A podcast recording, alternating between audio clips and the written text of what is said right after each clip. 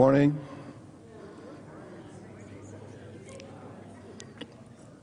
Good morning. We now have a quorum, so we can begin. Thank you very much for being here.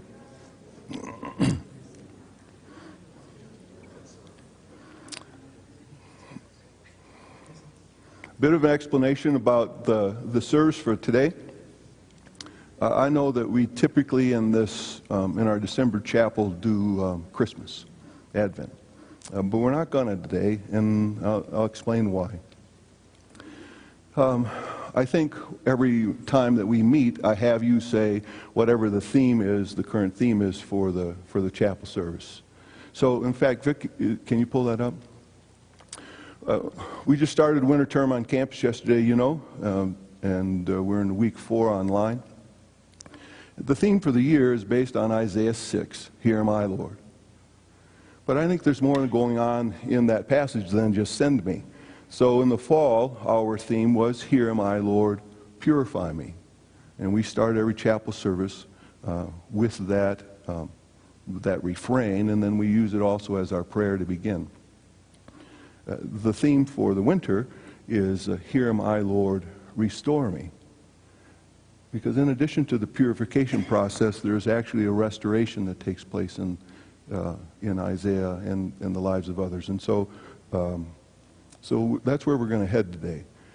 Uh, and I wanted us to do it because I want us as a community to be in touch with what's going on in our campus courses, in our campus chapel services. I also want us to be in touch with what's going on in the lives of our online students. We have between four and 500 hits a month on the chapel page alone. So the chapel ministry is ongoing. It doesn't just happen here. It happens, in fact, there's a, there's a guy, I, I think it's okay because I've shared his, his story with some other people. Desmond Barrett is a student of ours that lives in Florida. He uses the chapel services every Friday as a, as a part of his devotional practices and lets me know when they're not working um, because they're just that crucial to him. And uh, heard from Dom Dominic Mucci this week because he downloads he downloads the uh, the chapel services uh, through iTunes and he and he listens to the podcast and watches the podcast. So rather than Christmas, um, I wanted us to try to maybe gather together a little more so we all have a sense of the theme that's going on. So our theme for the winter term is Here am I, Lord, restore me. So I need you to say that with me. Here am I, Lord, restore me. Say it again. Here am I, Lord, restore me. We're going to say it one more time, and I want it to be our prayer. Let's say it again. Here am I, Lord, restore me.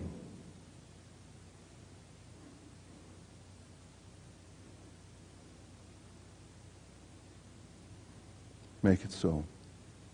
Amen. We're going to begin our worship with a responsive reading from Psalm 29. So take the Bible that's close to you.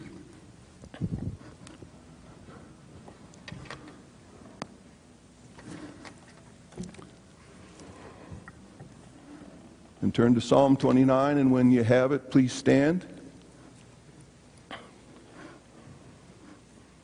We're going to read it responsibly. We'll alternate verses. I'll read the first, you read the second, and, all, and on the way through. And then when we get to verse 11, I want us to read that verse together. Okay, Psalm 29. Ascribe to the Lord, O mighty ones, ascribe to the Lord glory and strength.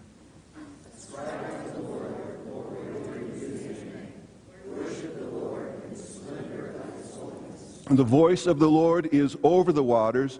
The God of glory thunders. The Lord thunders over the mighty waters. The voice of the Lord is powerful. The voice of the Lord is majestic. Sorry, I was listening to you. The voice of the Lord breaks the cedars. The Lord breaks in pieces the cedars of Lebanon.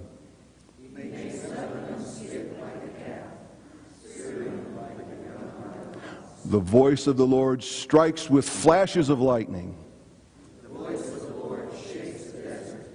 The Lord shakes the desert The voice of the Lord twists the oaks and strips the forest bare, and in his temple all cry, Glory.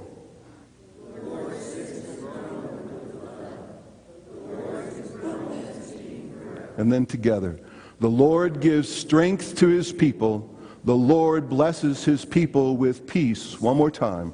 The Lord gives strength to his people. The Lord blesses his people with peace. Uh, Ron, will you keep playing? I need you to grab your Bibles one more time and turn to Romans. Romans chapter 8. This is the New Testament reading for our text. Romans chapter 8. And I want us to start with verse 12.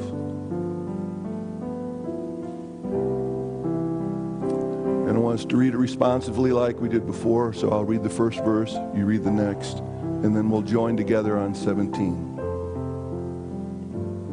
Therefore, brothers and sisters, we have an obligation, but it is not to the sinful nature to live according to it.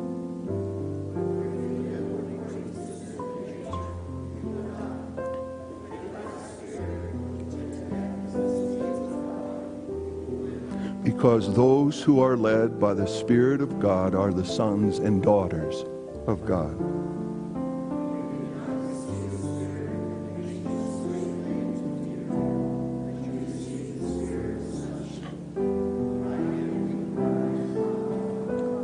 The Spirit Himself testifies with our spirit that we are God's children. And then together.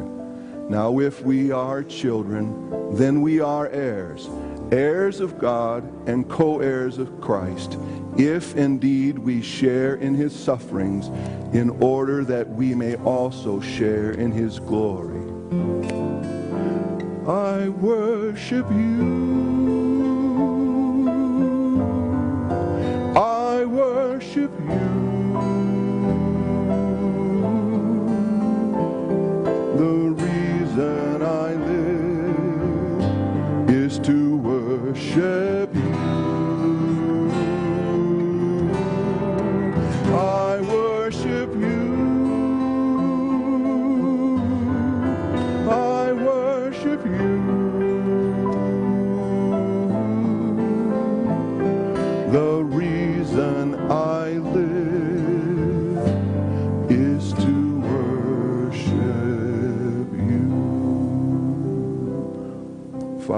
That is the prayer of our heart this morning. Make it so. Amen. You may be seated.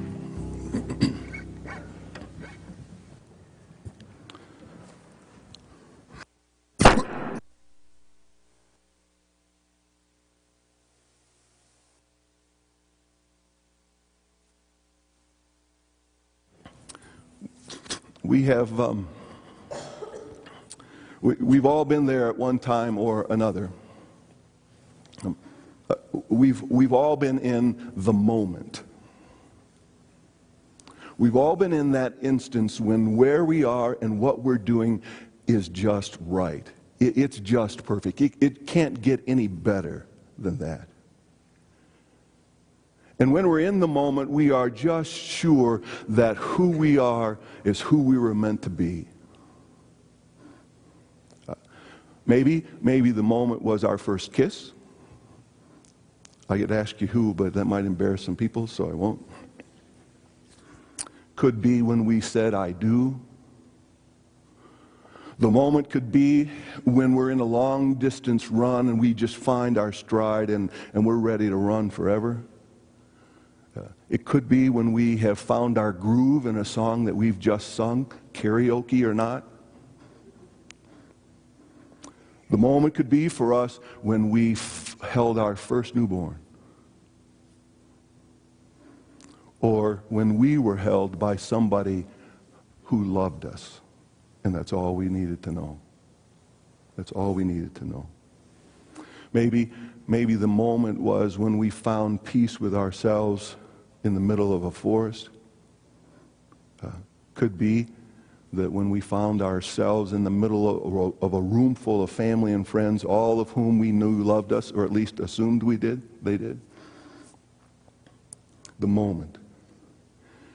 My hunch is, is that for all of us, or for most of us, all of us, That the moment was when we came to the place in our lives when we believed that Jesus is the Christ, the Son of the living God.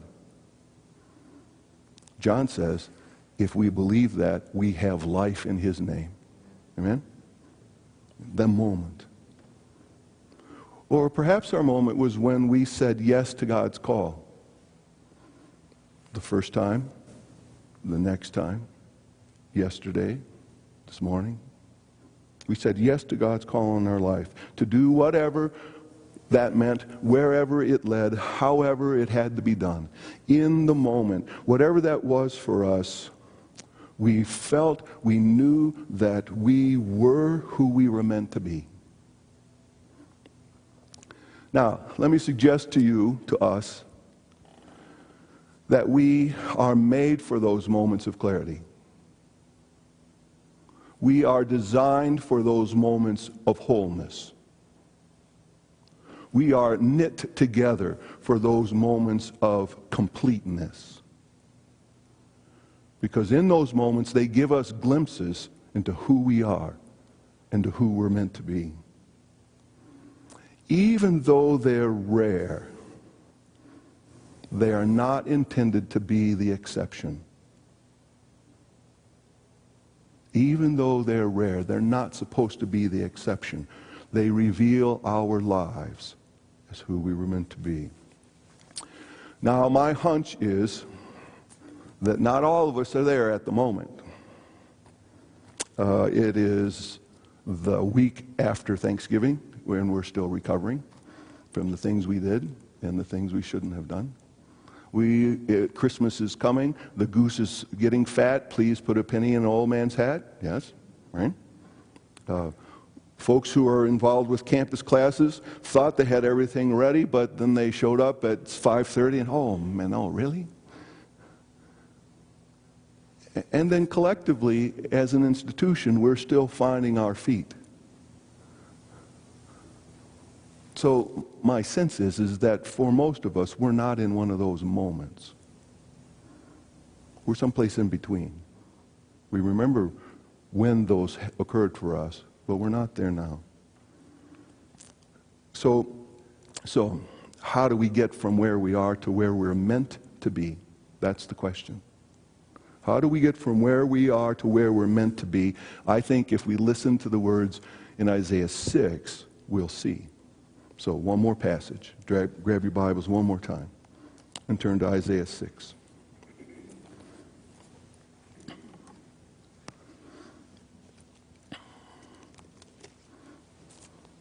Reads like this In the year that King Uzziah died, I saw the Lord seated on throne, high and exalted.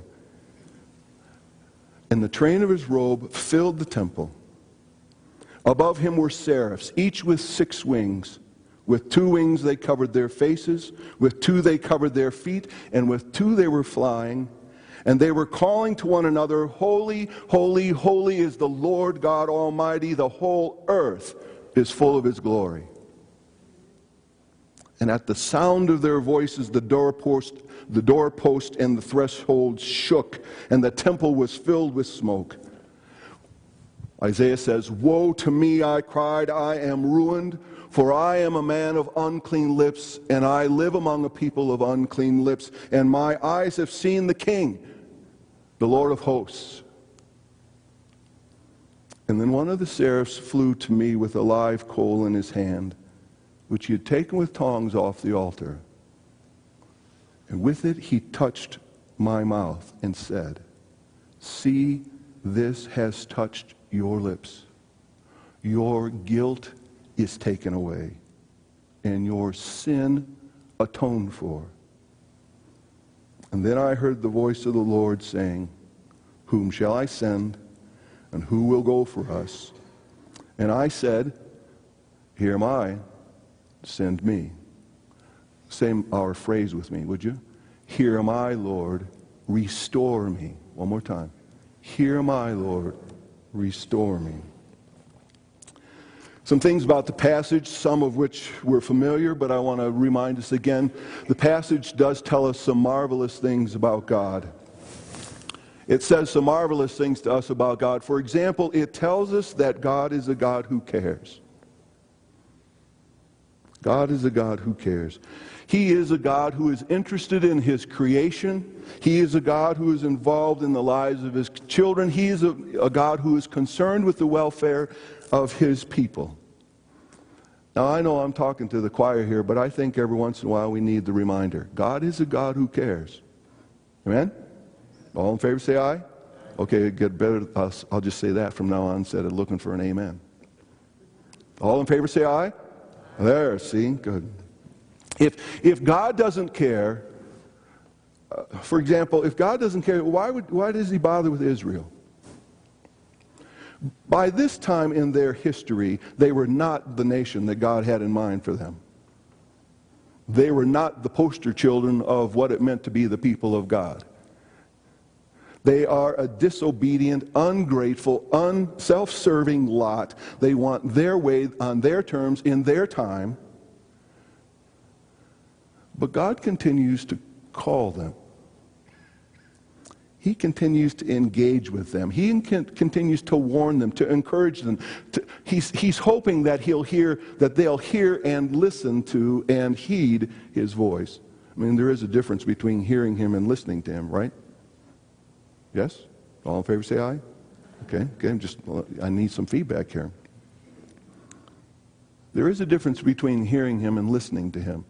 He had said lots of things to them along the way, and they weren't paying any attention. He sent prophets, he sent revelations, he had his creation speaking his, his glory, and they were just kind of saying, Well, okay, nice idea. We'll see you later.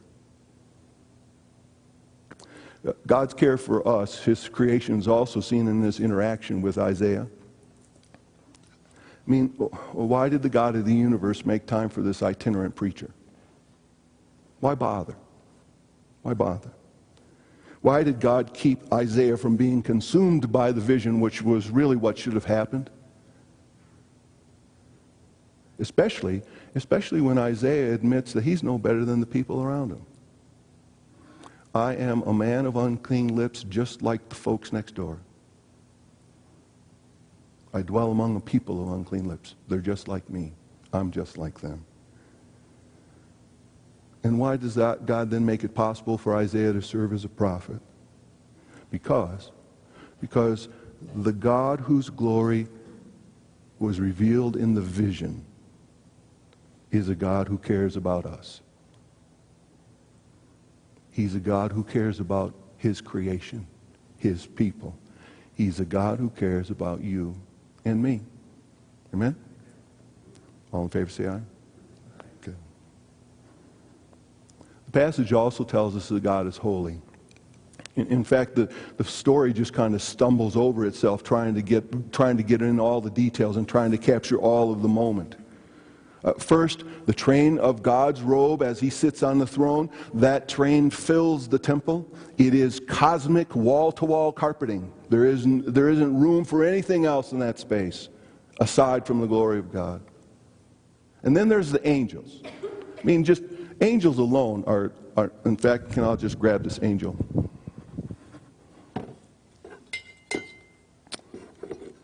Uh, Jeanette brought this to me a little bit ago, and she said that Greg had given it to her, and I don't know where it belongs. This is not the kind of angels in this vision. This is a safe little angel. This is a cute little angel, and, and she's wearing makeup.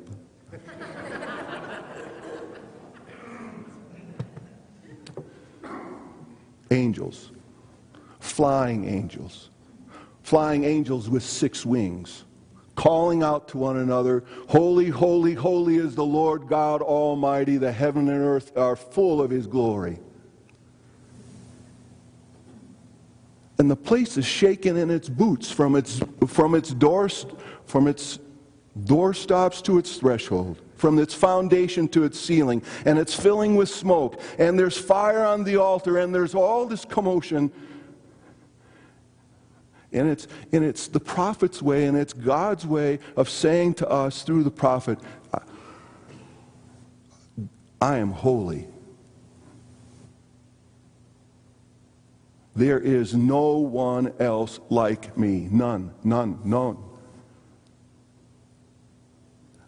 I alone am God.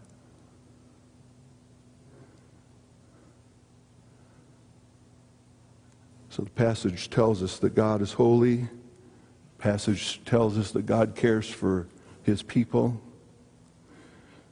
Passage also tells us about those people. Really tells us something about humanity in general, but, um, but it, it uses Isaiah, or Israel to help us see it. It's true that Israel is the focus of the prophet's warnings, but you and I know that they're just like all the rest of us. Right? Yes? All in favor say aye. They're just, they're just like us, and we're just like them. This is not an Israeli kind of deal. This is a human being kind of deal. And, and Isaiah is the only person, he's the only living person in this, in this text. But Isaiah really is a stand in for the rest of us.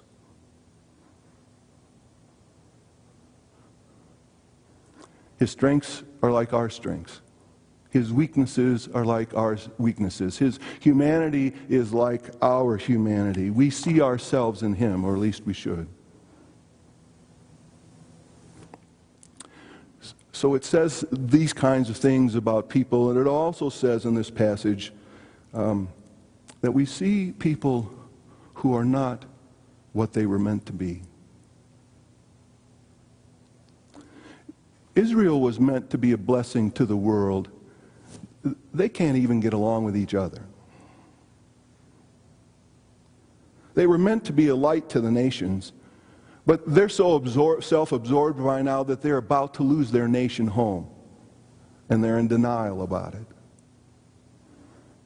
They were meant to be the people of God, but they insist on living like their neighbors.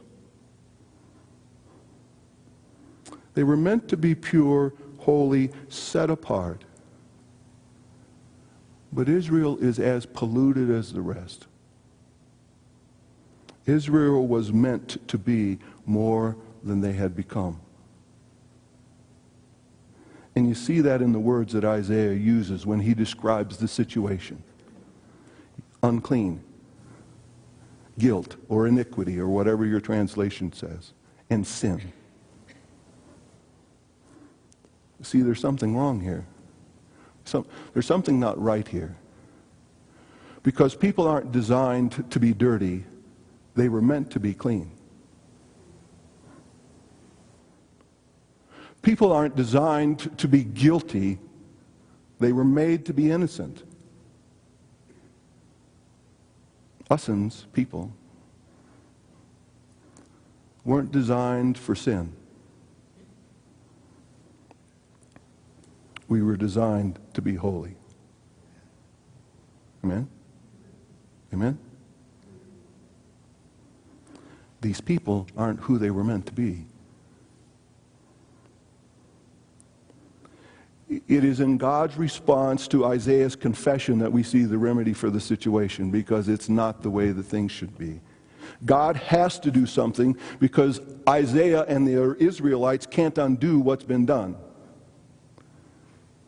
God has to make the first move because Isaiah and the Israelites can't undo who they've become. And so God acts. And he makes Isaiah who Isaiah was meant to be. Now, if you look at the passage, he doesn't make him a prophet because he already is one.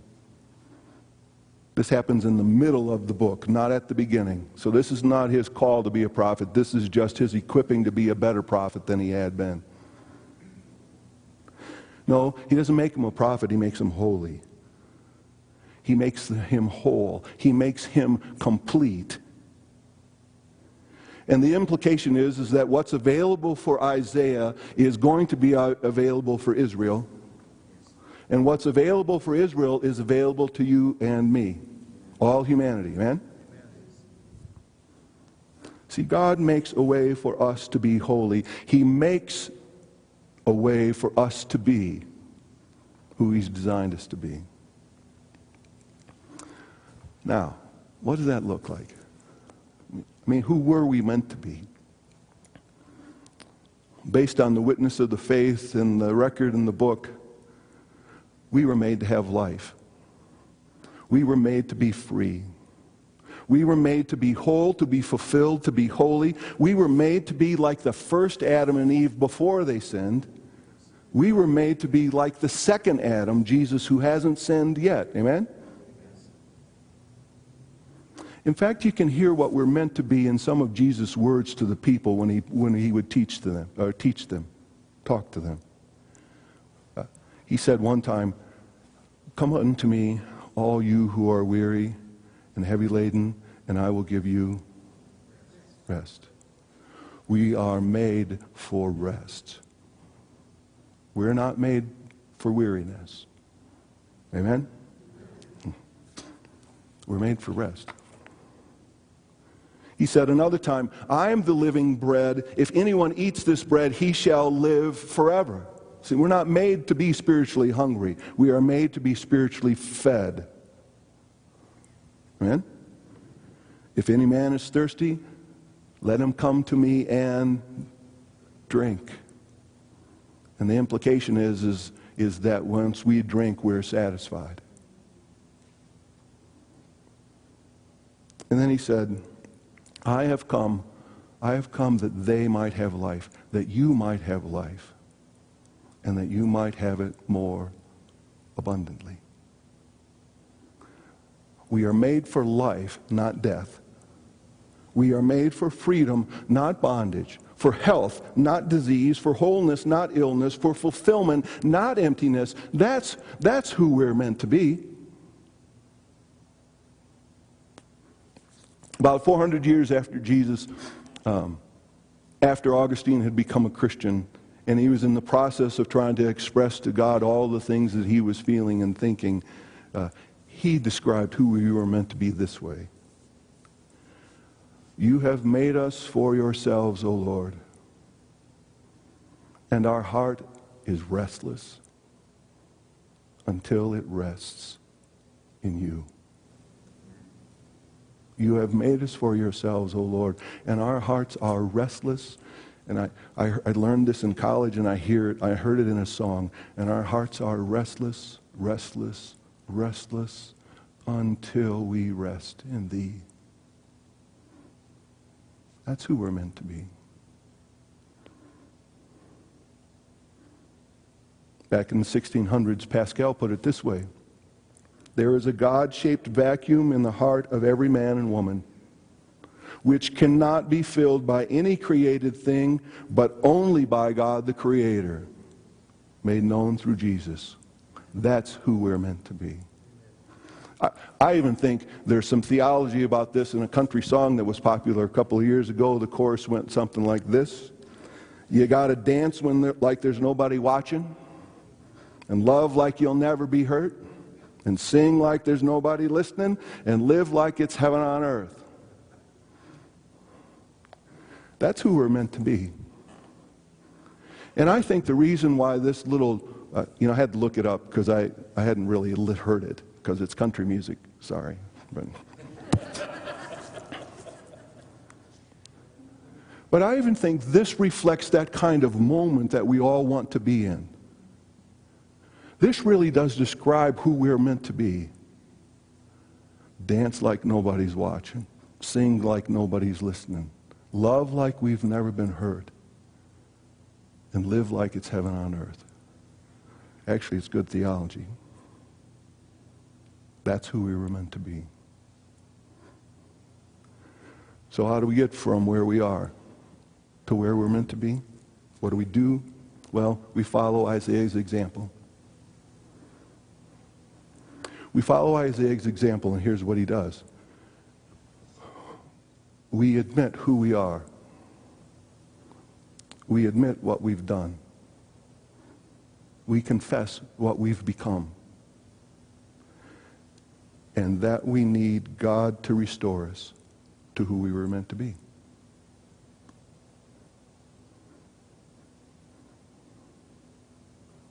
See, our confession's needed here.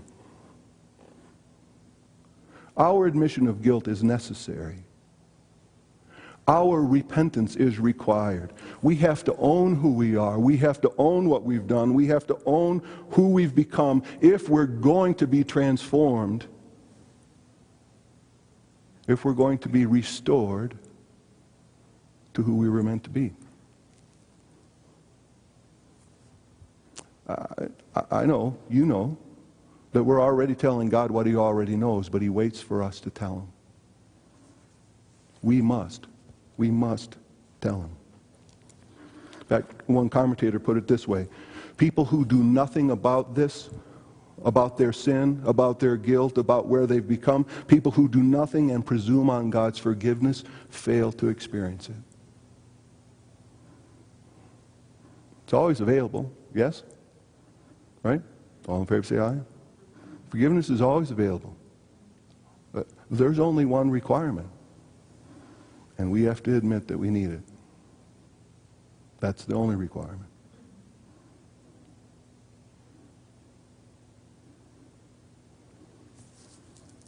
So, getting to be who we were meant to be begins with you and me.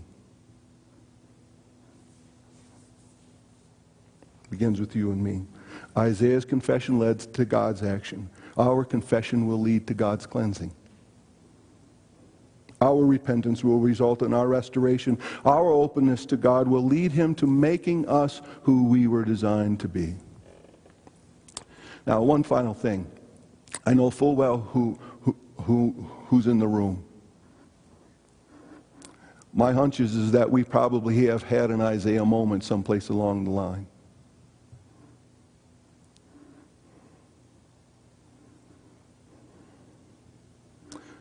But this restoration is not a one time cure all. It is intended to be an ongoing reality.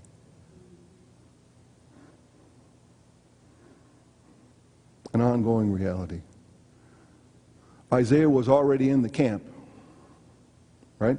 He was already on God's side. He was already serving him as a prophet when he had the vision. He would continue to be God's prophet for as long as the, uh, long after the vision was over, as far as we know. But the vision and the moment were all that he could have. Uh, but while the vision and the moment were all that he could have wanted, he was not intended to stay there. It was just the beginning. It was just the beginning of a lifetime of holy living. So, see, I think the passage is saying to us that in the same way that Isaiah was aware of God's holiness and his sin in that moment, and Isaiah's sin in that moment, there is a need in our lives for an ongoing reflection and repentance and restoration. Ongoing repentance and restoration because we're always in the presence of a holy God. Yes? We're always in the presence of a holy God, and He designs, He desires for us to be all that we were meant to be. I was talking with Tom about this a little bit, Tom King a little bit last night. We are fully human. We are fully human when we are in our right, in right relationship with God. That's who He's designed us to be. We've had um, we've had company at our house a couple of times this, uh, since the summer. Uh, uh, the, the family, I, I, know you don't care about the family tree, but I'll just make the connection anyway. It's Marilyn's cousin's son and wife and family. So we had, we had a household for a week or so. There are three, there are three youngins. Uh, the middle one is Luke. He just turned five. He has white blonde hair and, and big blue eyes, and he is as sweet and as, as precocious a, a boy as you could find. Um, he loves superheroes, especially Spider Man. So for his birthday, he got, he got a really cool thing. He could shoot this web stuff, you know, put it on his arm, put his web stuff. He didn't let me play with it, but he, he did get it. Well, he was playing with his, he was playing a game the other day with his great grandpa. I heard this story Saturday. Um, they were all over for some, um, also all over for some mostaccioli and, and garlic bread. So he's playing with his, a game with his great grandfather the other day, and the game was not going well for Luke. So, as the game went along, Luke decided to make changes in the rules to the game as the game went along. Because he just kind of wanted to shape the thing around, you know? And, and his great grandfather is, um, his great grandfather is just a gem of a guy, just a gentleman. And he let it go on for a while. But it had gone on long enough, and so Grandpa finally protested a little bit. He said that the way that they were playing the game now was not the way that the game was supposed to be played.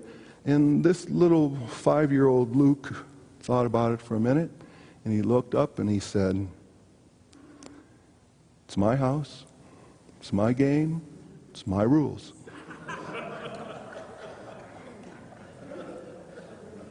my house, my game, my rules. You know where I'm going? See, we can live that way. It's my house. It's my life. It's my rules. And we won't wind up being who we were meant to be. Or we can say to God, it's your house. It's your life. It's your rules. And when we do, then we can be who we were meant to be. Amen? Amen. I want us to sing a song in response.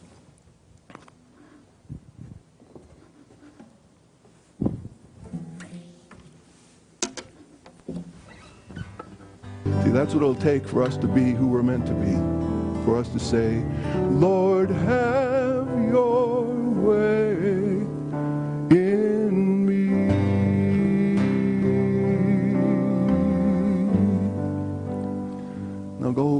the promise and the presence of the one who will make you all that you were meant to be. Go in his peace. We're dismissed.